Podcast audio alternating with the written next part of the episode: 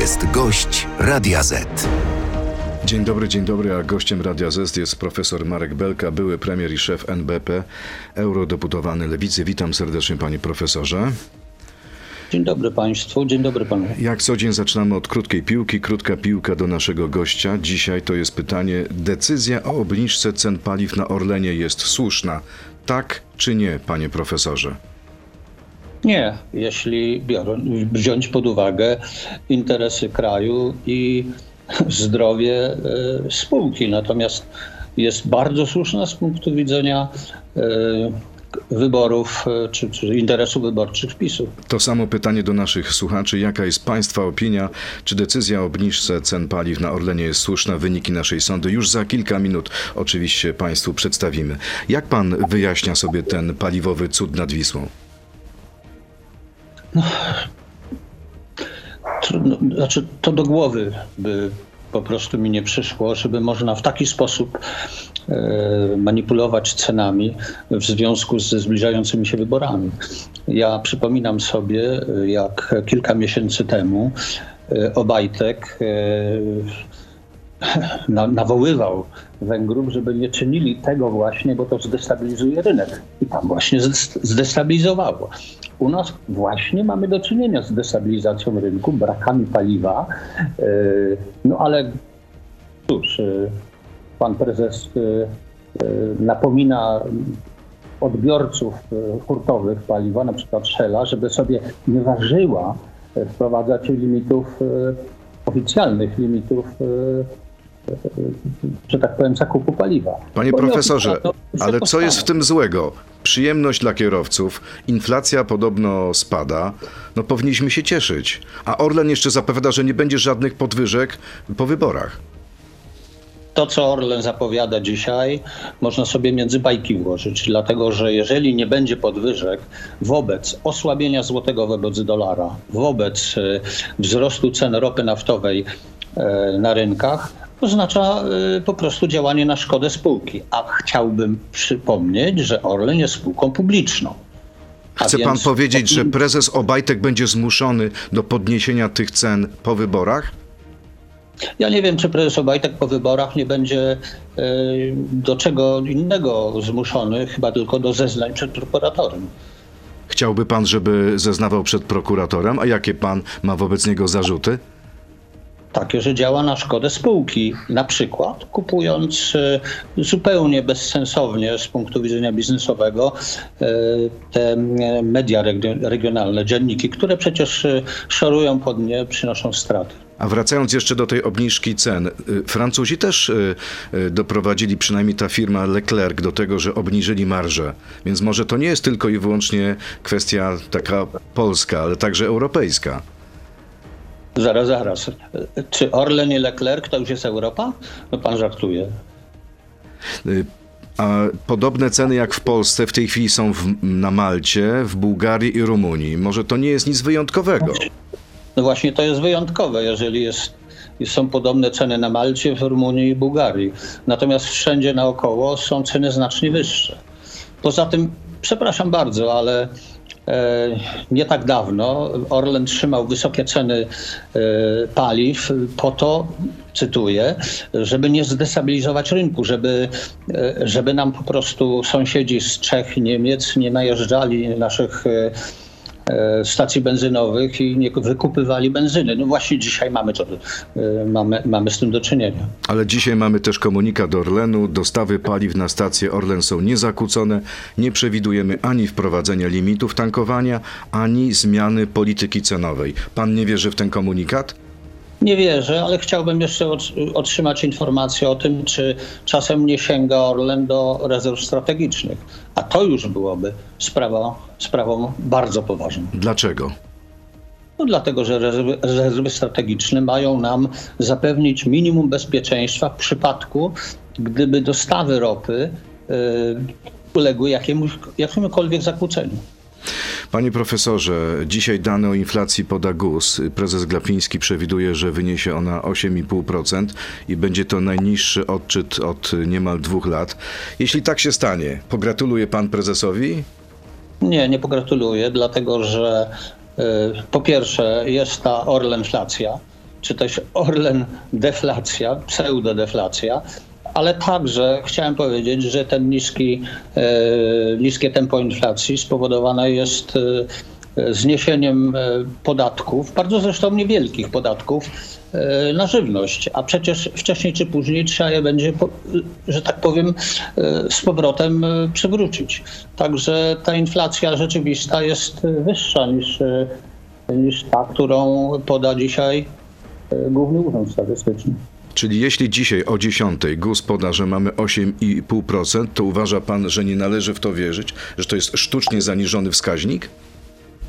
Nie chcę powiedzieć, że GUS e, w cudzysłowie oszukuje. E, Tylko, że przecież e, to działanie Orlenu i to działanie z VAT-em na żywność to jest typowa manipulacja wskaźnikiem. Ja bym się bardzo cieszył i w ogóle cieszę się, że inflacja spada. Przecież jest oczywiste. Tylko, że e, niebezpieczeństwo, że ona się bardzo długo utrzyma na tym poziomie przecież blisko czterokrotnie wyższym niż cel inflacyjny, e, a może nawet jeszcze wzrosnąć, jest bardzo duże. A widział pan ten film, y, ten spot y, wyprodukowany przez Narodowy Bank Polski? Tam mężczyzna idzie do, do sklepu, kupuje Tak, parę tak, tak. towarów y, i mówi, w kieszeni zostało mi więcej pieniędzy. Czy to jest nieprawdziwy filmik? No to zależy, jakie towary wybrał. E, Słyszałem, że podobno na bazie tego filmiku mnóstwo memów powstało. E, Mówiąc krótko, e, to jest pośmiewisko. Pośmiewisko z najpoważniejszej e, instytucji państwowej, jakim jest e, Bank Centralny. A prezes Glapiński nie może y, tworzyć własnego PR-u, nie mo- może bronić w przestrzeni publicznej swojej, swojej opinii? Pan prezes Glapiński powinien bronić swoją opinię i bazować swój PR na niskiej inflacji. Tymczasem w tym zakresie popełnił już tyle błędów w przeszłości, że przestał być wiarygodny. Y, Panie profesorze, pan kiedyś powiedział, że w polityce trzeba kłamać, a kłamstwo ma szybkie nogi, więc jedno kłamstwo trzeba szybko przykryć drugim kłamstwem. Jak pod tym względem wygląda pana zdaniem obecna kampania wyborcza? Przede wszystkim to ja nie powiedziałem, że tak się powinno robić, tylko że tak czyni PiS. Ja nigdy nie starałem się w taki sposób działać jako, jako polityk. E, A są znane i powszechnie znane przypadki, kiedy e, no, mówiłem prawdę i to nie za bardzo e, służyło. e, Czyli pan się nie nadaje na polityka. Zdecydowanie się nie nadaje na politykę. Natomiast ja, z, ja, ja mówię to z żalem i w ogóle z przerażeniem, że to jest dzisiaj przede wszystkim pisowska strategia. Kłamać i ciągle kłamać. I następnym kłamstwem to kłamstwo przy, e, m, znaczy jakby to powiedzieć, e, tuszować. A opozycja mówi w tej kampanii samą prawdę i tylko prawdę? Pewno nie. Tylko, że pamiętajmy, kto jest przede wszystkim odpowiedzialny za państwo i kto to wszystko zaczął. Panie profesorze, koledzy z poranka prosili mnie o jedną rzecz, żeby pan krótko zdefiniował, czym jest podatek Belki. Potrafi tam pan tak w jednym zdaniu powiedzieć? To jest podatek od zysków kapitałowych. Czyli jeżeli, i to dotyczy naj, no, wszystkich prawie, y, jeżeli ktoś ma e, depozyt e, na e, koncie bankowym, to od oprocentowania tego depozytu płaci podatek. To teraz druga odsłona krótkiej piłki. Trzy krótkie pytanie. pytania. Kadencja prezesa Glapińskiego powinna być skrócona pana zdaniem, tak czy nie? W tej sprawie się nie wypowiadam. Jeśli wygra PiS, będziemy mieli polexit, tak czy nie? Tak. Trzeba zlikwidować podatek Belki, tak czy nie? Tak, pewno tak, ale to tylko dlatego, że dzisiaj ten podatek nakładany jest nie na realne zyski kapitałowe, tylko na straty kapitałowe. Wiemy, co na ten temat y, mówi i myśli nasz gość, profesor Marek Belka. Y, jeszcze bardzo ważna informacja dla naszego gościa, ale przede wszystkim dla Państwa. Y, na pytanie, czy obniżka cen paliw jest słuszna, nie odpowiedziało 81% y, naszych słuchaczy, tak 19%, czyli mam wrażenie, że zgodzili się tutaj z panem profesorem. Kolejna część naszej rozmowy, zapraszam. oddałem PiSowi honor, mówiąc, że było to trochę chuligańskie e, posunięcie, ale z punktu widzenia wyników wyborów pewno słuszne. Marek Belka, profesor Marek Belka, były prezes NBP, jest gościem Radia Z. Przechodzimy teraz do internetu na Radio Z.pl, Facebooka i YouTube'a. Zapraszam.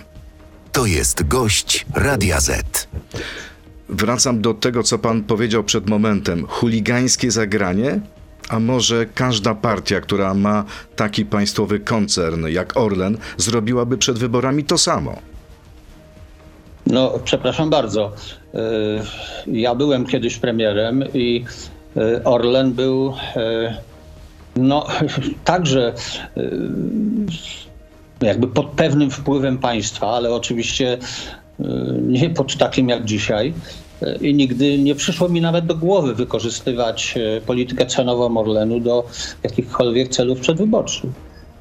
No dobrze, a jeśli będzie taka sytuacja, że po wyborach w ciągu dwóch, trzech miesięcy nie będzie tego odbicia e, e, w górę, czyli ceny nie pójdą w, górę, to zwróci pan honor prezesowi Obajtkowi?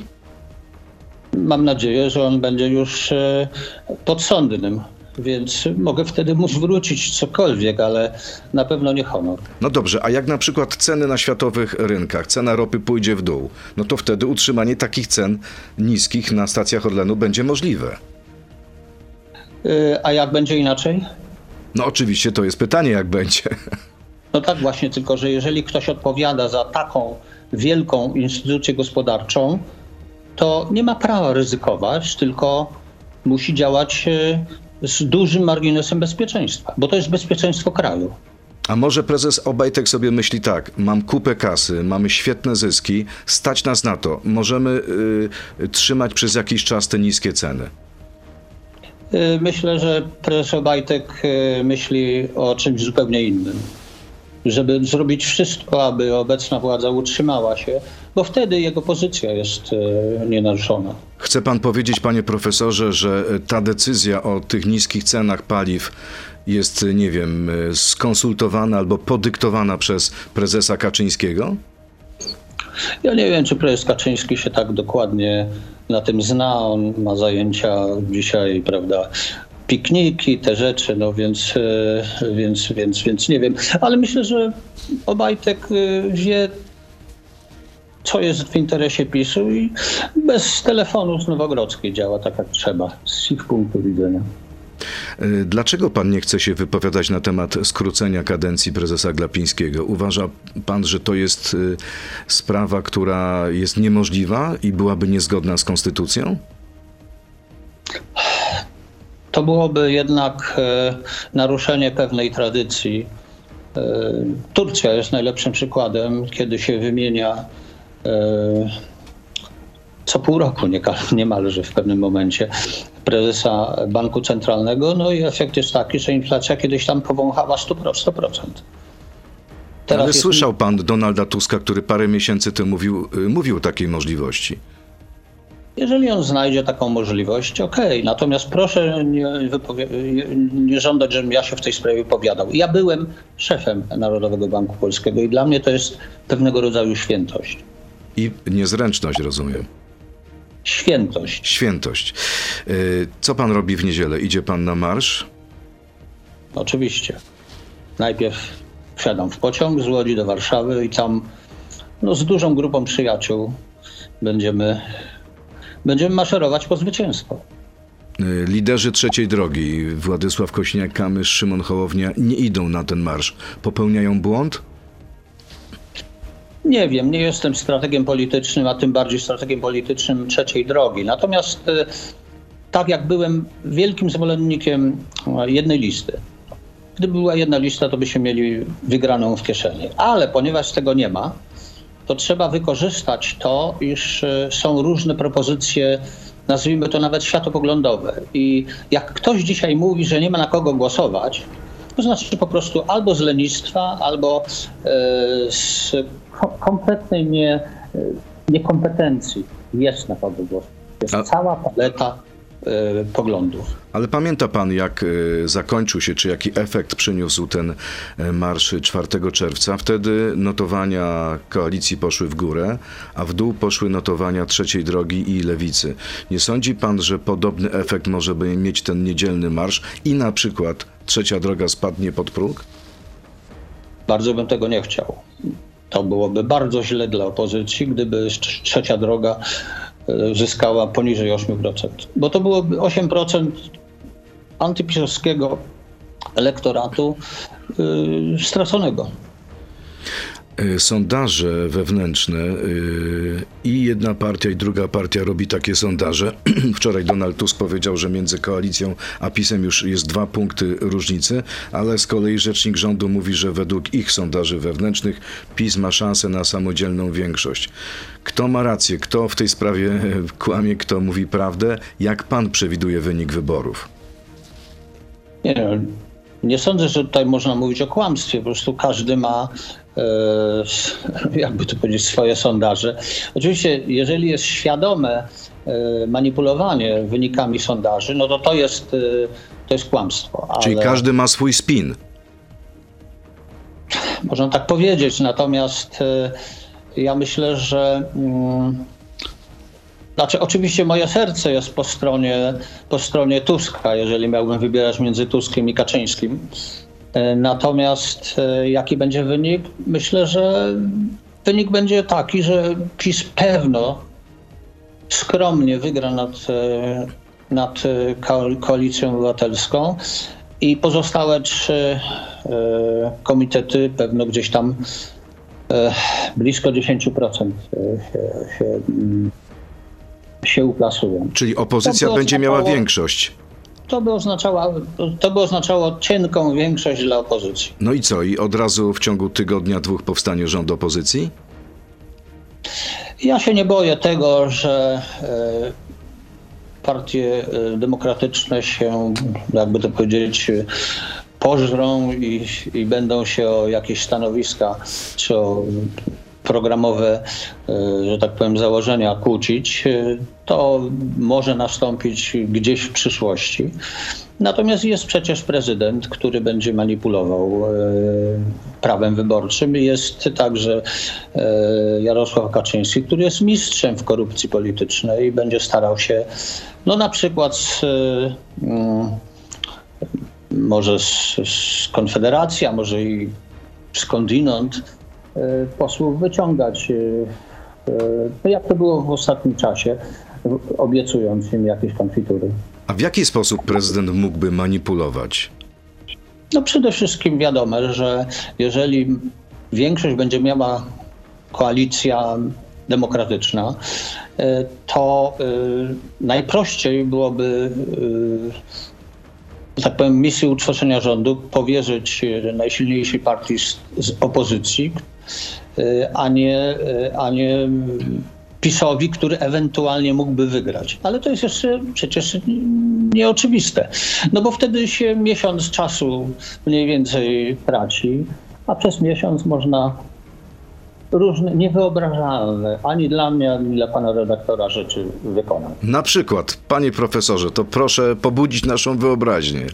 Właśnie na to mówiłem, że to jest trudne czy moż- niemożliwe do wyobrażenia e, i nie będę w związku z tym żadnych takich scenariuszy kreślił. Czyli- Tak samo jak trudno mi byłoby sobie wyobrazić e, te działania e, na stacjach benzynowych. Panie profesorze, pora na pytania od naszych słuchaczy. Jest ich sporo, więc poproszę o krótkie odpowiedzi. Pierwsze pytanie. Można spekulować bez dokładnych danych, e, ale czy po nowym roku, jeśli nie ograniczymy wydatków socjalnych, zakończymy wszystkie tarcze ochronne, może okazać się, że inflacja znowu zacznie rosnąć? Tak. Tak. Jest to prawdopodobne. Ale jak wysoko może rosnąć i No dokąd już- pójdzie?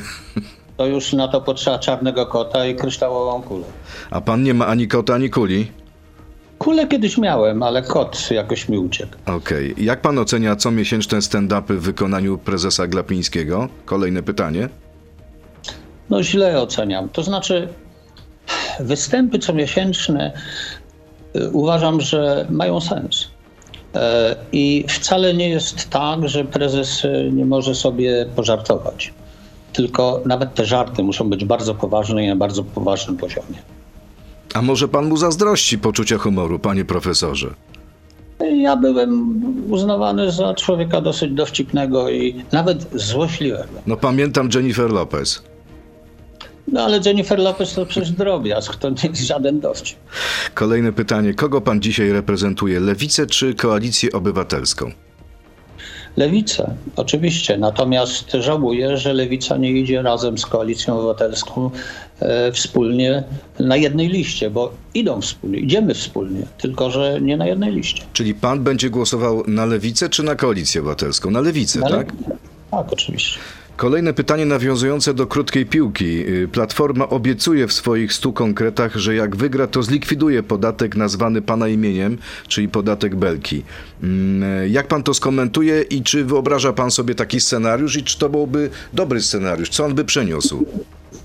Mógłbym tylko powiedzieć, że ucieszy się Warren Buffett, który podobno kiedyś w swoich memuarach napisał, że jako młody człowiek e, startujący dopiero do kariery politycznej, czy przepraszam, do kariery biznesowej, e, określił, że jego marzeniem jest, e, żeby jakiś podatek był nazwany jego nazwiskiem. No, teraz będziemy na remis. Okej, okej. Czyli dla pana to nie jest jakaś mega satysfakcja?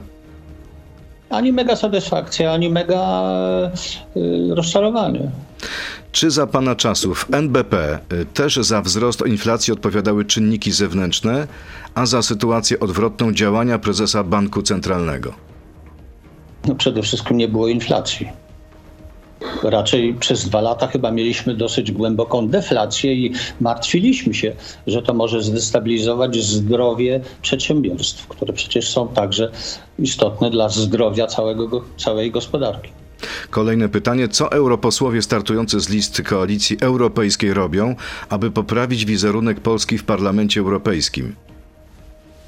No to, aby wszyscy w Europie wiedzieli, że Polska to nie PiS. I Polska to nie ich przedstawiciele w Parlamencie Europejskim. I to myślę, ludzie wiedzą. Czy ta debata, która ma się odbyć w przyszłym tygodniu, debata dotycząca afery wizowej, y, wpłynie dobrze na wizerunek Polski? No nie, ale to nie ze względu na, y, na posłów y, do Parlamentu Europejskiego, tylko ze względu na no, skrajną niekompetencję albo wręcz świadome działanie na e, naszych, naszych służb dyplomatycznych i konsularnych. A Ursula von der Leyen odpowiedziała już na pański list i e, Leszka Millera i Włodzimierza Cimoszewicza? No tak się akurat złożyło, że chyba dwa dni później e, od razu podjęła działania w postaci e, wyst- wystąpienia do, do, do polskiego rządu z całym, całą serią pytań. Czyli zainspirowaliście Brukselę. Załóżmy, że tak było. Posłanka Anna Zalewska, dobrze panu znana koleżanka z Parlamentu Europejskiego, e, radzi wam, żeby trzech tenorów rodem z PZPR-u zamiast jątrzyć w sprawie 200 wiz zajęło się skorumpowanymi kolegami z waszych socjalistycznych frakcji. Co pan na to? Jeżeli chodzi o ów skandal korupcyjny, tośmy się zajęli i to bardzo dogłębnie. Natomiast takich e, skandalicznych zachowań finansowych po stronie pisowskich kolegów e, w Europarlamencie e, było także szereg, chociażby przypomnijmy te podróże ze złomowanym kabrioletem z Jasła do, e, do Brukseli, żeby zdobyć tak zwane kilometrówki.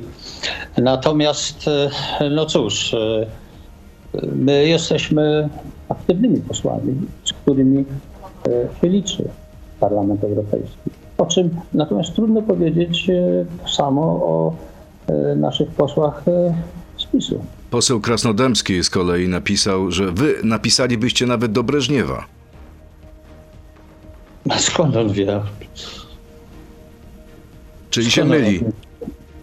Nie, no po prostu bzdury gada. No. Czy, czy, czy pan nie sądzi, że profesor może jest wolny od takiego zadęcia?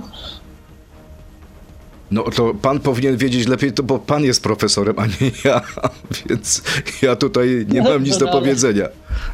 Ale wie pan, no, to właśnie dla, dlatego wiem, że wśród profesorów też się znajdują e, tacy od, od, odleca, odleciani, czy jak to się powiedzieć, no odlotowi. Odlotowi to brzmi jak komplement. Odlotowy profesor.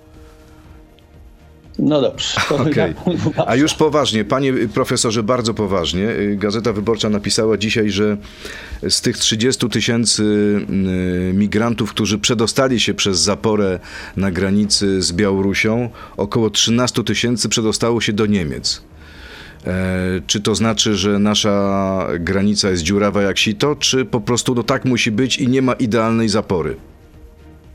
Nie ma idealnej zapory, y, ale chciałem powiedzieć, że te liczby, które są podawane y, w sferze publicznej, są y, dramatycznie zaniżone. Ja znam statystyki podawane przez Eurostat, które są budowane na podstawie danych dostarczanych przez państwa, z których wynika, że na przykład w roku 2021 Polska udzieliła pozwoleń na pracę dla obywateli po- spoza Unii Europejskiej prawie milion.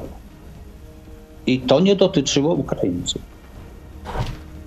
Ale ja O, ja czytałem myślę- takie dane, które mówią, że 70% tych pozwoleń to są Ukraińcy i Białorusini. Czyli rozumiem, że Pana zdaniem milion poza Białorusią i Ukrainą? Tak, tylko że oni poszli sobie dalej. Nawet może w ogóle w Polsce nie byli. No dobrze, a co zrobić z tą zaporą, Pana zdaniem, skoro ona no, nie jest y, w 100% szczelna? Nie wiem. W ogóle trzeba było z niej rezygnować na samym początku, ale jeżeli już jest, wobec e, no, takiego chuligana, którego tutaj chyba ostrzej powinienem się nawet wypowiedzieć e, za granicą, czyli, czyli Łukaszenki, to pewno trudno byłoby go w tej chwili, w tej chwili mm, demontować. Natomiast, co jest zdecydowanie nie do zaakceptowania, to jest e, ta praktyka pushback, czyli, czyli wyrzucania z powrotem za granicę e, ludzi, którzy się jakoś tam przedostają przez, e, przez te zapory. No bo to jest po pierwsze nielegalne, to za to, za to jesteśmy krytykowani, to jest niehumanitarne. A przecież mamy infrastrukturę, która pozwalałaby zajmować się takimi nieszczęśnikami.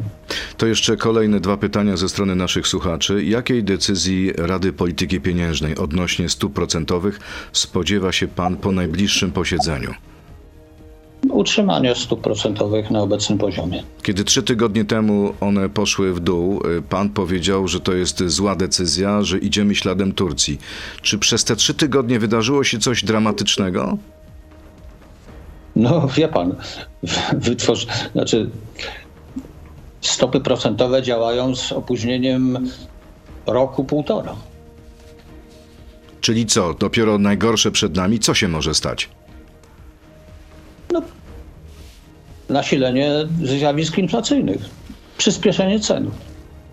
Czyli Pana zdaniem, jeśli nic się nie zmieni i te ceny, rozumiem, będą na stałym poziomie, no ale decyzja już zapadła trzy tygodnie temu, to co, to NBP nie osiągnie celu inflacyjnego pod koniec 2024-2025 roku? To wszystko, te prognozy trzeba będzie wrzucić do kosza?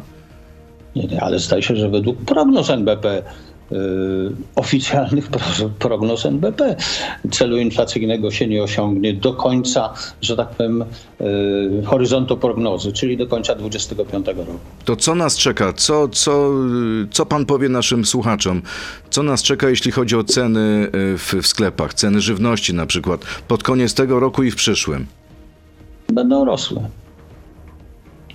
Mimo tego, że inflacja będzie miała niższe Nie odczyty? no, ale inflacja niższe odczyty ma dlatego, że funkcjonuje ktoś taki jak e, Obajtek, który e, robi cuda na stacjach benzynowych. Zresztą, które to cuda się czkawką nam wszystkim odbiją. E, Przykład Węgier pokazuje. Oni też to robili i co? Okazało się, że stacje benzynowe zaczęły racjonować paliwo. Tak jak u nas też może być. Panie profesorze, czy Ukraina jest niewdzięczna wobec Polski? To nie jest taki problem. Panie redaktorze, gdybyśmy my byli w stanie wojny, w dramatycznym stanie.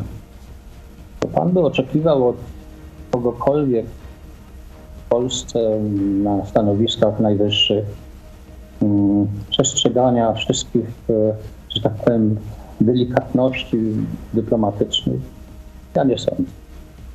Czyli pana zdaniem Zełęński był tylko niedelikatny. No, Żeleńskiemu się przecież to, znaczy to, co Polska wystosowała wobec y, Ukrainy, to jest przecież y, okrutny cios. A poza tym, jakbyśmy mieli więcej czasu, to byśmy mogli porozmawiać o tym, że ta kwestia zboża ukraińskiego jest o wiele bardziej skomplikowana i o wiele e, bardziej obciążająca e, rząd polski, niekompetentny e, i spekulantów na pszenicy, polskich spekulantów na pszenicy, niż, niż samą Ukrainę. No, wiedzieli- wiedzieliśmy o tym blisko rok temu i co? Nic żeśmy nie zrobili. Nic żeśmy, to znaczy nic rząd nie zrobił. No ale przyzna pan, że podobne decyzje podjęły i Słowacja, i Węgry, wcześniej Bułgaria i Rumunia, one się wycofały z tego. Czy gdyby pan był premierem, pan nie wprowadziłby tego zakazu na ukraińskie, zakazu importu ukraińskiego zboża? Przede wszystkim rok wcześniej zacząłbym się przygotowywać do otwarcia y, granicy, a przecież to zboże nigdy nie miało trafić do Polski, tylko miało przejść przez Polskę. y, I porty nad Bałtykiem czy, czy nad Morzem Północnym i pójść tam, gdzie one są, no, gdzie to zboże jest potrzebne, czyli na przykład w Afryce, na Bliskim Wschodzie, ale także w Hiszpanii i Portugalii. Hiszpanie i Portugalczycy byli bardzo zadowoleni z tego, w cudzysłowie, zalewu, bo, oni mieli bardzo poważne problemy w zeszłym roku ze zbiorami. No ale wracając do tego, na pewno bym to uczynił, a poza tym, jeżeli bym jakieś takie kroki no, natychmiastowe musiał podjąć, to w, kon, w konsultacji z z Unią Europejską. A to, że dzisiaj niektóre kraje y, no, wprowadzają podobne ograniczenia. No cóż, jeżeli Polska wprowadza takie ograniczenia, to oni są przerażeni, że cały ten napływ zbóż będzie do nich, do kraju znacznie mniejszy e, następował. Ostatnie pytanie. A jak pan sobie wyobraża wejście Ukrainy do Unii Europejskiej? No bo tu będzie konflikt interesów między polskim rolnictwem a rolnictwem ukraińskim. Czy pana zdaniem to jest realne w, na przestrzeni e, dwóch, trzech, pięciu, dziesięciu lat? Jak pan sobie to wyobraża? No przede wszystkim, jeżeli PiS e, e, będzie dalej przy władzy, no to nas wyprowadzi z Unii Europejskiej i wtedy my nie będziemy mieli nic do powiedzenia, tylko e, o przystąpieniu Ukrainy do Unii Europejskiej będą miały decydujący głos Niemcy i Francja. Być może także Włochy i, i Hiszpania. To po pierwsze. Po drugie, jeżeli jednak udało się utrzymać Polskę w Unii Europejskiej, no to trzeba przystąpić do dosyć istotnej zmiany w polityce rolnej Unii Europejskiej, ale z drugiej strony w polityce, e, znaczy tak zwanego development policy, czyli, czyli polityki wspierania krajów e, ubogich, czyli krajów globalnego południa. E, idealnie rzecz biorąc, to zboże powinno być przez, mogłoby być przez Unię Europejską wykupywane i dostarczane w ramach pomocy e, do krajów, e, które tego potrzebują. A Więc dlaczego teraz? Tak, ale dlaczego teraz tego Unia nie może zrobić? Przeznaczyć dużych pieniędzy, takie posiada, zapłacić Ukraińcom, wywieźć to zboże właśnie do Afryki. No, przede wszystkim to, to nie jest prawda, że posiada, bo przecież to jest, to jest wszystko w budżecie, a to są spore pieniądze, e, więc to tak się nie zmienia, że tak powiem. Z, można byłoby oczywiście dokonać e, jakiegoś gwałtownego zwrotu w budżecie i na przykład pozbawić e, polskiego rolnika dopłat bezpośrednich i w zamian za to wykupić to zboże. No ale chyba byśmy nie byli rozentuzjazmowani takim rozwiązaniem. Natomiast na, na dzisiaj rozwiązanie przyjęto takie, że chodzi o tranzyt. Nie o to, żeby te kraje, takie jak Polska, czyli kraje graniczące, przyjęły to, to zboże, tylko żeby umożliwić tranzyt tego zboża dalej. do tak zwanego, krajów tak zwanego globalnego południa. Panie profesorze, bardzo dziękuję za to spotkanie. Mam nadzieję, że z Japonii również będą dobre wieści i że. Nie, nie, a właśnie teraz zerkam, ale chyba, chyba nie są to dobre wieści, bo już jest, bo już jest następny mecz, a, A, czyli Iga, Iga Świątek przegrała. no niestety. No, przykro, ale może na kolejnym turnieju będzie lepiej. Profesor Marek Belka, były szef NBP, były premier, eurodeputowany, był gościem Radia Z. Bardzo dziękuję panie profesorze i miłego dnia. Dziękuję bardzo. wzajemnie. Wszystkiego dobrego. Dziękuję. To był gość Radia Z. Słuchaj nas w Radio Z i na player radioz.pl.